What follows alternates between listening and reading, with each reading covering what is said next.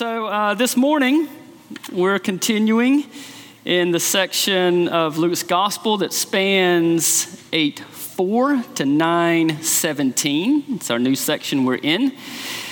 And in this section, another great section of Luke's gospel, Luke presses us in this section with that crucial need that each of you have, that weighty responsibility we all have to respond to Jesus, to respond well, personally, whether you're very young or older, to respond personally to Jesus in faith.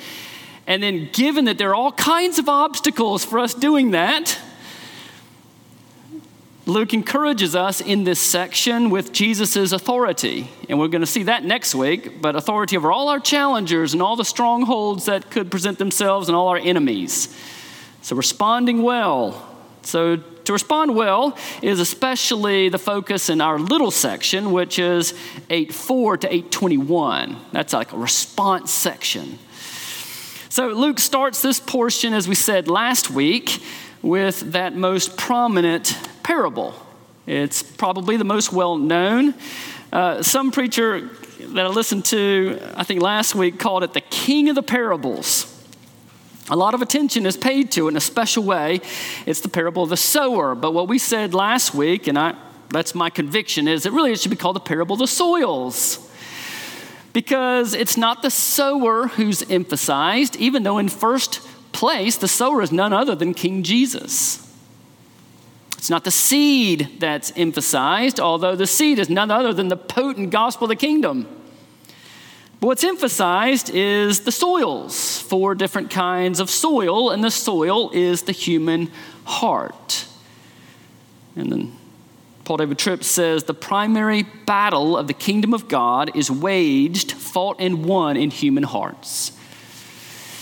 And your heart is that precious. It's that precious. It's why the king came. He wants your heart.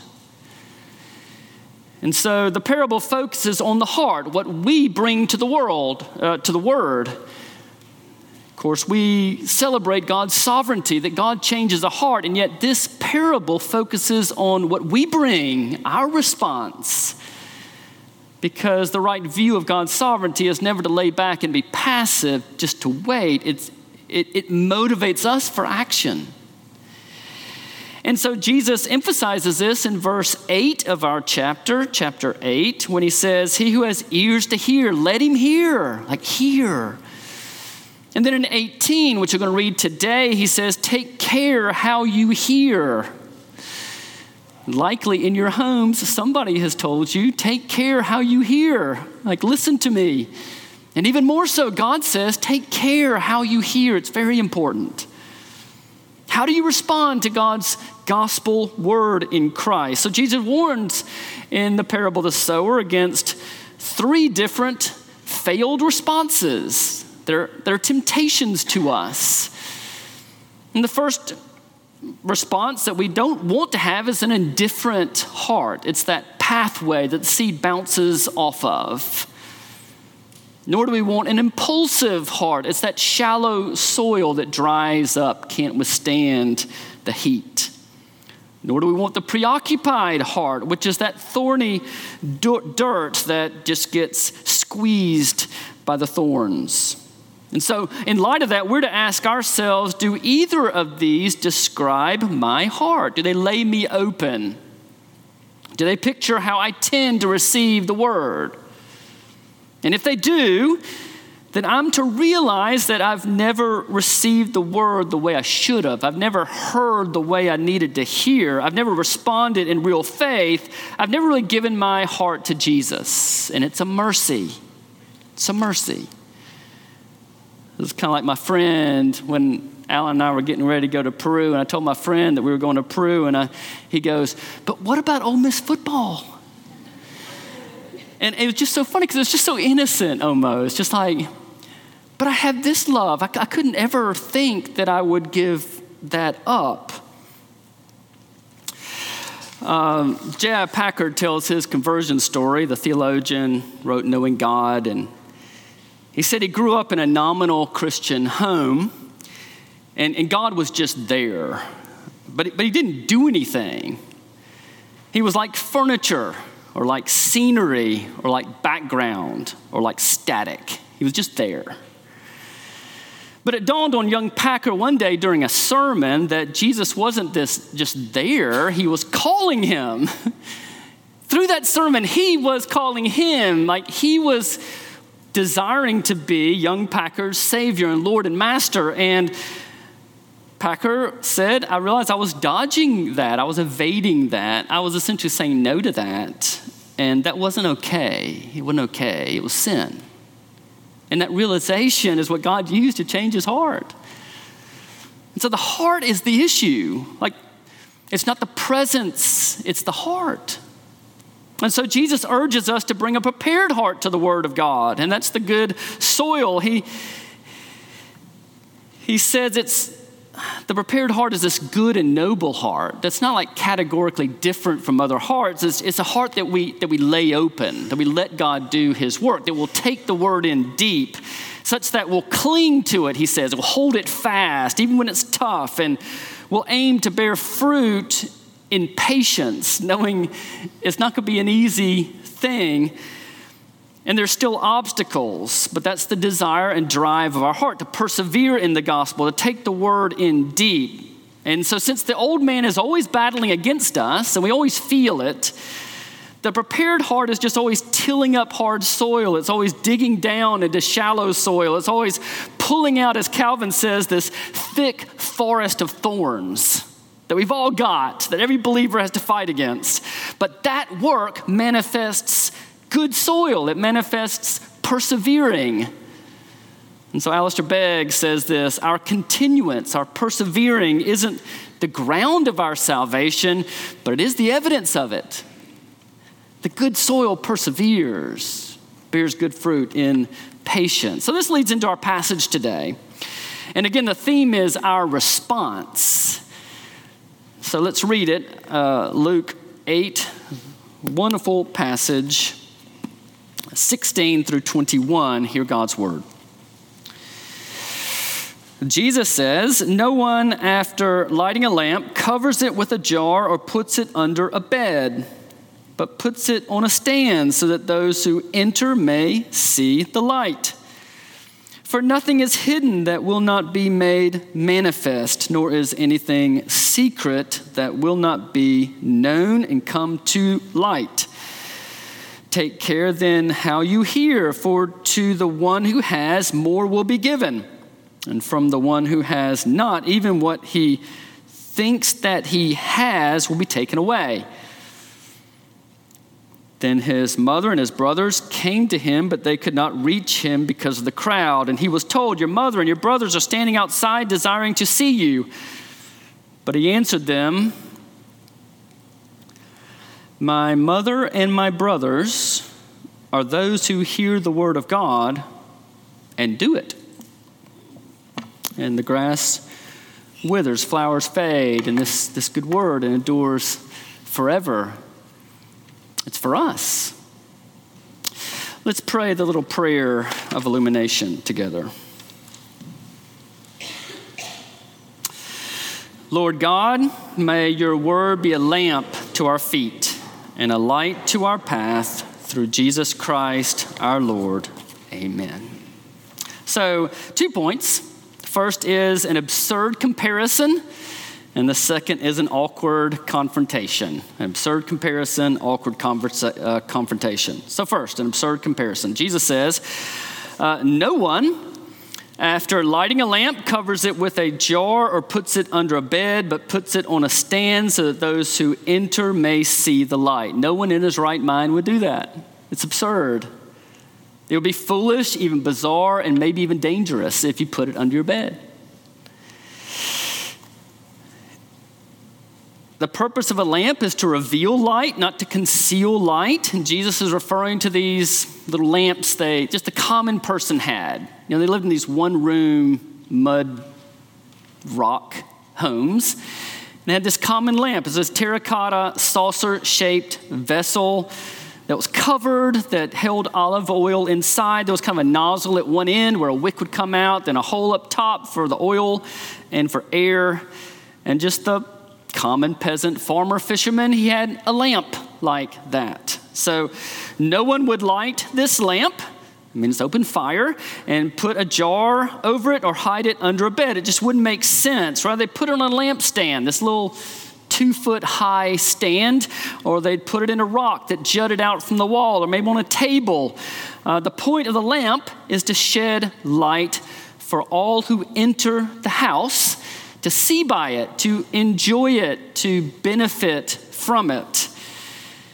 You want to use it in such a way that you maximize its coverage. You want to the whole little room to be illuminated by it.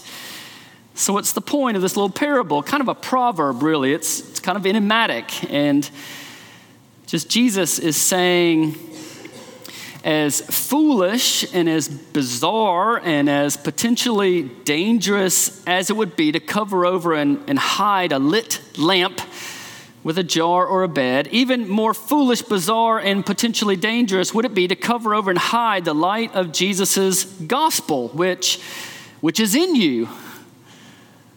Uh, you want it to be as visible as possible. I mean, that's the point. So, Jesus is still speaking of a true response to the word. And see, Jesus is the light. And Luke puts a lot of emphasis on this. You think of Zechariah's prophecy, that song he sings, he erupts in this beautiful song when God opens his mouth again and he says, he speaks of Christ, he says, He's the sunrise who's visited us to give light to those who sit in darkness and in the shadow of death to guide their feet in the way of peace. Or he's thinking of Simeon. You know, remember Simeon, old Simeon takes Jesus in his arms and he says, He's God's salvation, God's light for revelation to the Gentiles and glory for his people Israel. Jesus himself is that light, and he proclaims the light of salvation. We could say Jesus is the lamp lighter. He lights those lamps. And by his preaching of the gospel of the kingdom, he's lit the lamps of his disciples. God's light is filling up their lives and dispelling the darkness of sin and fear. And but the evidence of this right response, this true hearing, this good soil, is that they won't cover up or, or hide their light, but shine their light. And it's like 1 John 1 6 and 7, when John says, if, you, if we say we have fellowship with him, while we walk in darkness, like they're coincident. If we say we have fellowship while we are walking in darkness, we lie, like we're lying, and we do not practice the truth. But if we walk in the light as He is in the light, we have fellowship with one another, and the blood of Jesus cleanses us from all sin. Or as Ephesians 5 says that we read earlier in the service, walk as children of light. Like, for the fruit of light is found in all that is good, right, and true. And so, a kindled or burning lamp will make light visible. And light is this beautiful central image in Scripture, the symbol in Scripture. So a lot is wrapped up in light. Think of all those passages that speak of light. You gravitate towards them. I mean, it's God's glory and majesty, it's new creation. Let there be light. It's Jesus' truth rather than error. It's salvation, like bringing us from darkness into light. It's, it's fellowship, communion with one another, no barriers. It's, it's holiness. It's putting off sin, all of that wrapped up in this symbolism of light. And Jesus is saying that we're to make this visible, a burning or kindled lamp will radiate or glow. It will shine Jesus' light, the light of the gospel, the kingdom, God's salvation to others. And these others in the proverb are seeking to make their way into the house, which is really sweet. You know, that they're, God's moving in the world to bring people into his house, and he wants us to be visible, like to, to, that these images in scripture would be reflected in our life. And so Jesus' proverb itself, again, resp- focuses on the response to the gospel, Jesus' light. And he's talking about a, a changed life and then casting the light of the gospel to others in darkness. Well, then Jesus makes a further application to his disciples. He says this in the next verse. He says, For nothing is hidden that will not be made manifest, nor is anything secret that will not be known and come to the light. I mean, these are proverbs. They're, they're kind of difficult to, to sink down into, but there are two things here. One is illum- that light illumines, and the other is that light exposes two roles. They're, they're related. It illumines and it exposes. So we think of this in its illuminating role, light as illuminating. Just think of what Jesus is doing. Jesus has been speaking in parables. It's, it's difficult to understand. He could speak more clearly, and Jesus is focusing on his disciples, not on the crowd. So when he's talking about the illuminating role, he could be responding to this that someone might say, Yeah, um, that Jesus is saying to an objector, Why are you speaking only to the disciples instead of the crowd? He could say, Yeah, for now I'm speaking in parables, I'm explaining to things in private to you, so that it could seem that I'm covering up or I'm hiding the light. But just as hidden things tend to get found out and secret things tend to come to the light, it's just a truth. Even so, the light I'm giving you now will manifest itself, will be made known. And that's my purpose. And what he's saying is, once I've fulfilled my mission, which you can't really understand now because it takes nothing less than the cross, it takes nothing less than resurrection. It's, it's bigger than you know right now. But once I've fulfilled my mission in that near future, you will illumine the world with the light of my salvation because I will have accomplished it. It's, it's illuminating. But in terms of its exposing role, what about that? In terms of light exposing things, Jesus is saying, My word will shine light into people's dark hearts. It's going to do that. I, I will expose what's there. Like, you can't hide from me.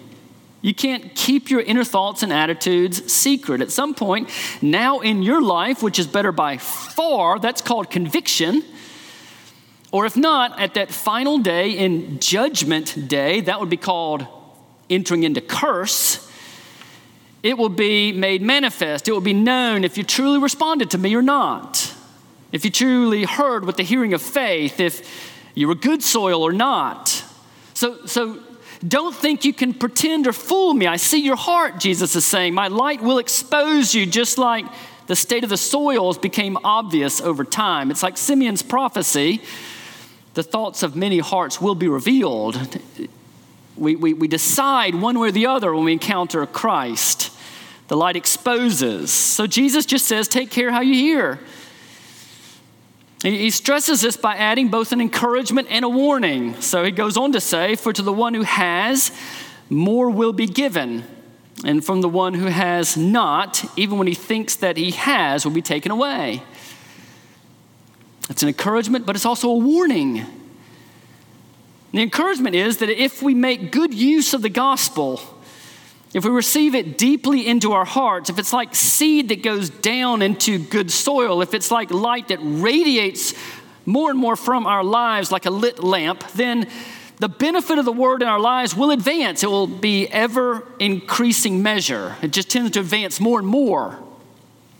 It's just common principle. If we're going after something, we, we tend to improve exponentially. If a musician focuses on her instrument, an artist on his art, an athlete in her sport, a student in his studies, and really gets into it, the more she puts forth the effort, the more the abilities build on each other and the skills expand. I mean, he's using that common principle in the spiritual life too, but behind this is the, the blessing of God that, that motivates it, that, that encourages it, that spurs it on.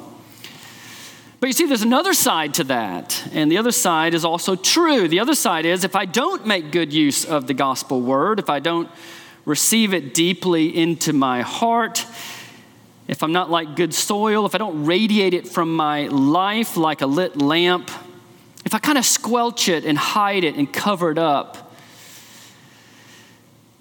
then the benefit of the word in, in my life will decline with ever increasing measure. It, it, it results in hardening. I mean, it's also a common principle. Like, I topped out on my musical abilities in fifth grade, and I stunned my family with the one song I can still play on the piano just in special occasions, but I, I just completely lost any musical gifting. I, I, topped out in my artistic endeavors. In seventh grade, I, my magnus opus was a still life of squash. I, I have it hanging in my closet just to remember the, the glory days, but I've lost any artistic ability. I've just complete disuse. It's a common principle. We just lose it. But behind that is also the judgment of God. It's a warning. It's verse 10 of the chapter. If you remember verse 10, we have to add that to that when it says, when Jesus says, To you it has been given to know the secrets of the kingdom of God, but for those I speak in parables, so that seeing they don't see, hearing they don't understand. It's a warning to us. And the warning is, as one commentator says, in matters spiritual, standing still is impossible. We just don't. A person either gains or he loses, he advances or he declines. Or another says, neutrality is impossible. Like if you think you can sit still, you just can't. And Jesus is warning us of that. We can't be Switzerland. And even Switzerland is neutral now. We can't be that. We're advancing or we're, retreating. Well, then we get to an awkward confrontation. An awkward confrontation. And so we have all that. We have the parable of the soils, and we have all this about light and responding. And then Jesus gives this just concrete event. It's this awkward confrontation. And so Jesus' mother and brothers come to see him.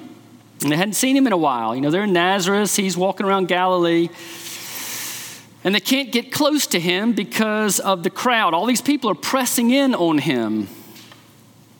And so Matthew and Mark put this event before the parable of the sower, but Luke places it afterward, and he has a point to that. He wants to use this little event as the conclusion to this portion that talks about our response to the word.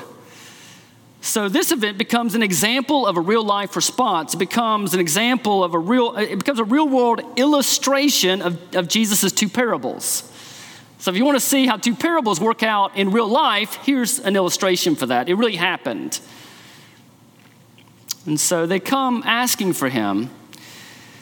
And Luke doesn't focus on what their motives are, but you can read between the lines, and, and Mark does. They're really worried about him, they're concerned about him, they think he's in danger. His mother's protective, she's concerned about him.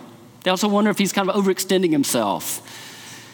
Maybe he needs to come on home for a bit, get recharged. Maybe they need to talk a little sense to him.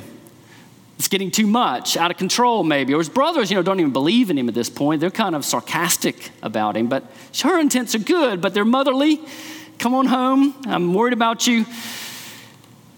So they want to take him home. And in the world of Jesus' day, you know, family is everything. Like we can we can sympathize with that. Like family is it. The family unit, honoring your mother and father, was of first importance. If your mother came for you, you went to see your mother. It's just you didn't ask any questions, you just went out to see your mother.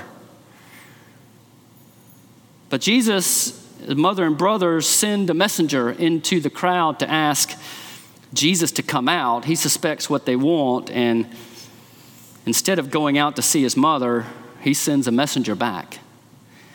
And the messenger says, in the message, he says, My, my mother and my brothers are those who hear the word of God and do it. And so the preacher Jeff Thomas says this was earth shattering, culture changing. And the Scottish preacher William Still says this may be one of the bravest things Jesus ever said. Completely challenged a culture, but left himself open to the accusation that you broke the fifth commandment, you were disrespectful. The, the crowd would be stunned by this. Mary would feel like Jesus slapped her. In the, in the culture of that day, you know, the family unit was so fundamental, non negotiable, it just didn't matter. You just you did what the family said. And so we know Jesus had good reasons for it. Like, we know Jesus loved his mother dearly. We know he didn't break the fifth commandment. I mean, even when he's lying, even when he's hanging on the cross, to redeem the world, he looks down at his mother and he makes sure she's taken care of. Mother, you're going to become John's uh, mother. You know, you're going to be in John's home. I'm going to take care of you. Like he's thinking about his mother at that point. Dear, sweet. I mean, there's tugs at our heartstrings. Like, could, what's going on with Jesus? Why does he do it? But see, Jesus is loving his mother here. He has to do this. We're still talking about response. And so, several things we could say, and there's so much we could say, but Jesus is implicitly telling his mother and his brothers, You need to be here.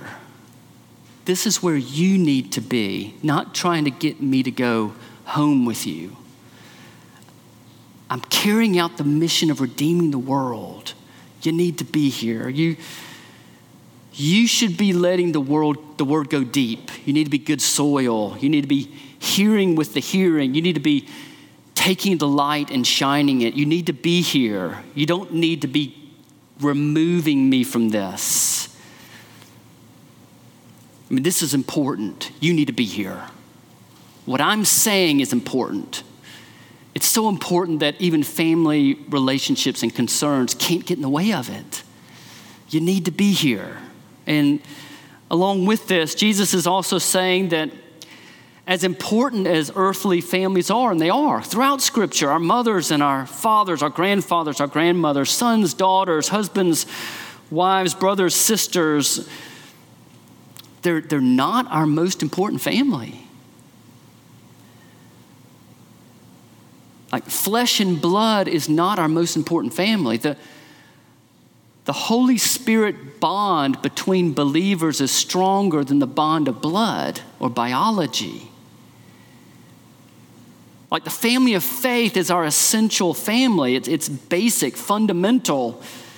And of course, we labor and we pray and we work and we nurture that our earthly families would be also our family of faith, but it is our spiritual family that's the strongest, Jesus says. Jesus is speaking of all those who respond well to him with the hearing of faith, with trusting and obeying, with hearing and doing. That's our first family that receives our greatest attention and greatest allegiance. And he needed to challenge that cultural presupposition. He needed to do that, and that was loving to do that. And he needs to do that for us. Like, we, are not far removed from that. It's a beautiful thing, but it can be an idolatrous thing. And Jesus is saying your family of faith is fundamental. The spirit that ties you to one another is your chief allegiance.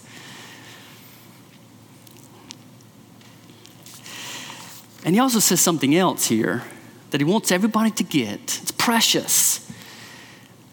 Maybe most importantly of all, what he's saying is, I've come I've come because my burning desire, my drive here, my joy is that I want you in my family. Like, I, I want to be your big brother. I want my father to be your father.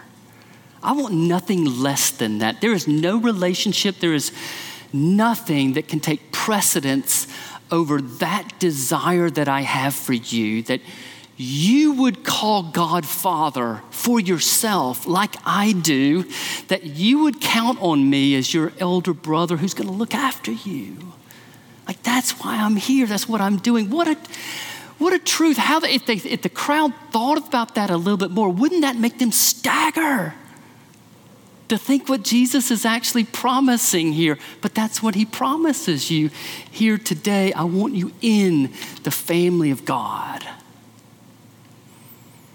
And so we see Jesus' motivation for preaching the gospel to us and why we should respond. What do you get? What do you get? You're sitting here today and you listen to him speak the words. I just represent him in a faltering way, but it's Jesus who speaks with you today.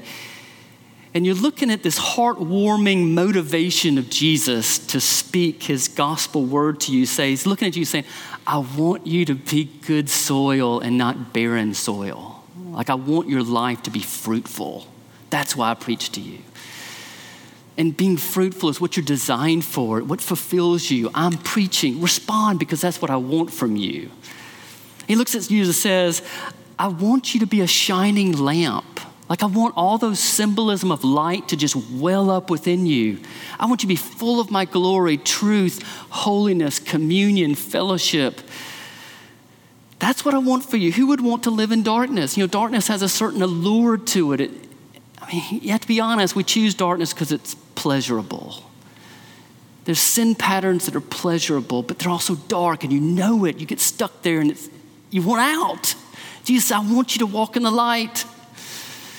And then he looks at us and says, Why am I preaching to you? Because I want you in my family. Like, I want to count you my brothers and sisters. I want you to be sons and daughters of the Father. Look at three incredible motivations for Jesus to preach fruitfulness, light, family. And that's what he desires. Doesn't it just break your heart? So, won't, won't you take care how you hear? Think of what this requires of Christ. Okay, that's what he wants, but what does it require of him? And nobody knows about it yet, but we do. He's going to be half, he's going to be made poor soil. Like Jesus will become poor soil. Illustrated by the fact he's crucified in a trash heap in Golgotha. Like utter poverty of soil. So he can take that away from us. So he can be the seed planted in poor soil that has an abundant harvest and converts it into good soil. I mean, he's going to be plunged into utter darkness of hell at the cross, like darkness like no other, a tangible darkness, darkness of curse and judgment that you and I deserve. But he, he plunges down into that, that he might dispel the darkness of curse and bring us into light. He cries out, My God, my God, why have you forsaken me? in order that we will never do that, brought into light. But then the father son bond is broken at the cross in some incredible, mysterious way in order that you and I will be brought into sonship and daughters of, of God. It takes that. He has to endure every enemy to bring us into these blessings, every obstacle to bring us into this benefit, and He does it. And that's the gospel of Christ. He, he pays for all of our sin and He provides us with all the righteousness we'll ever need. And He gives us the gift by His Spirit of faith that accompanies the Word and just says, Would you respond? I've given you everything. And I want all this for you. And that's what you're created for. Don't choose something else. May it be so. May God add His blessing. Amen.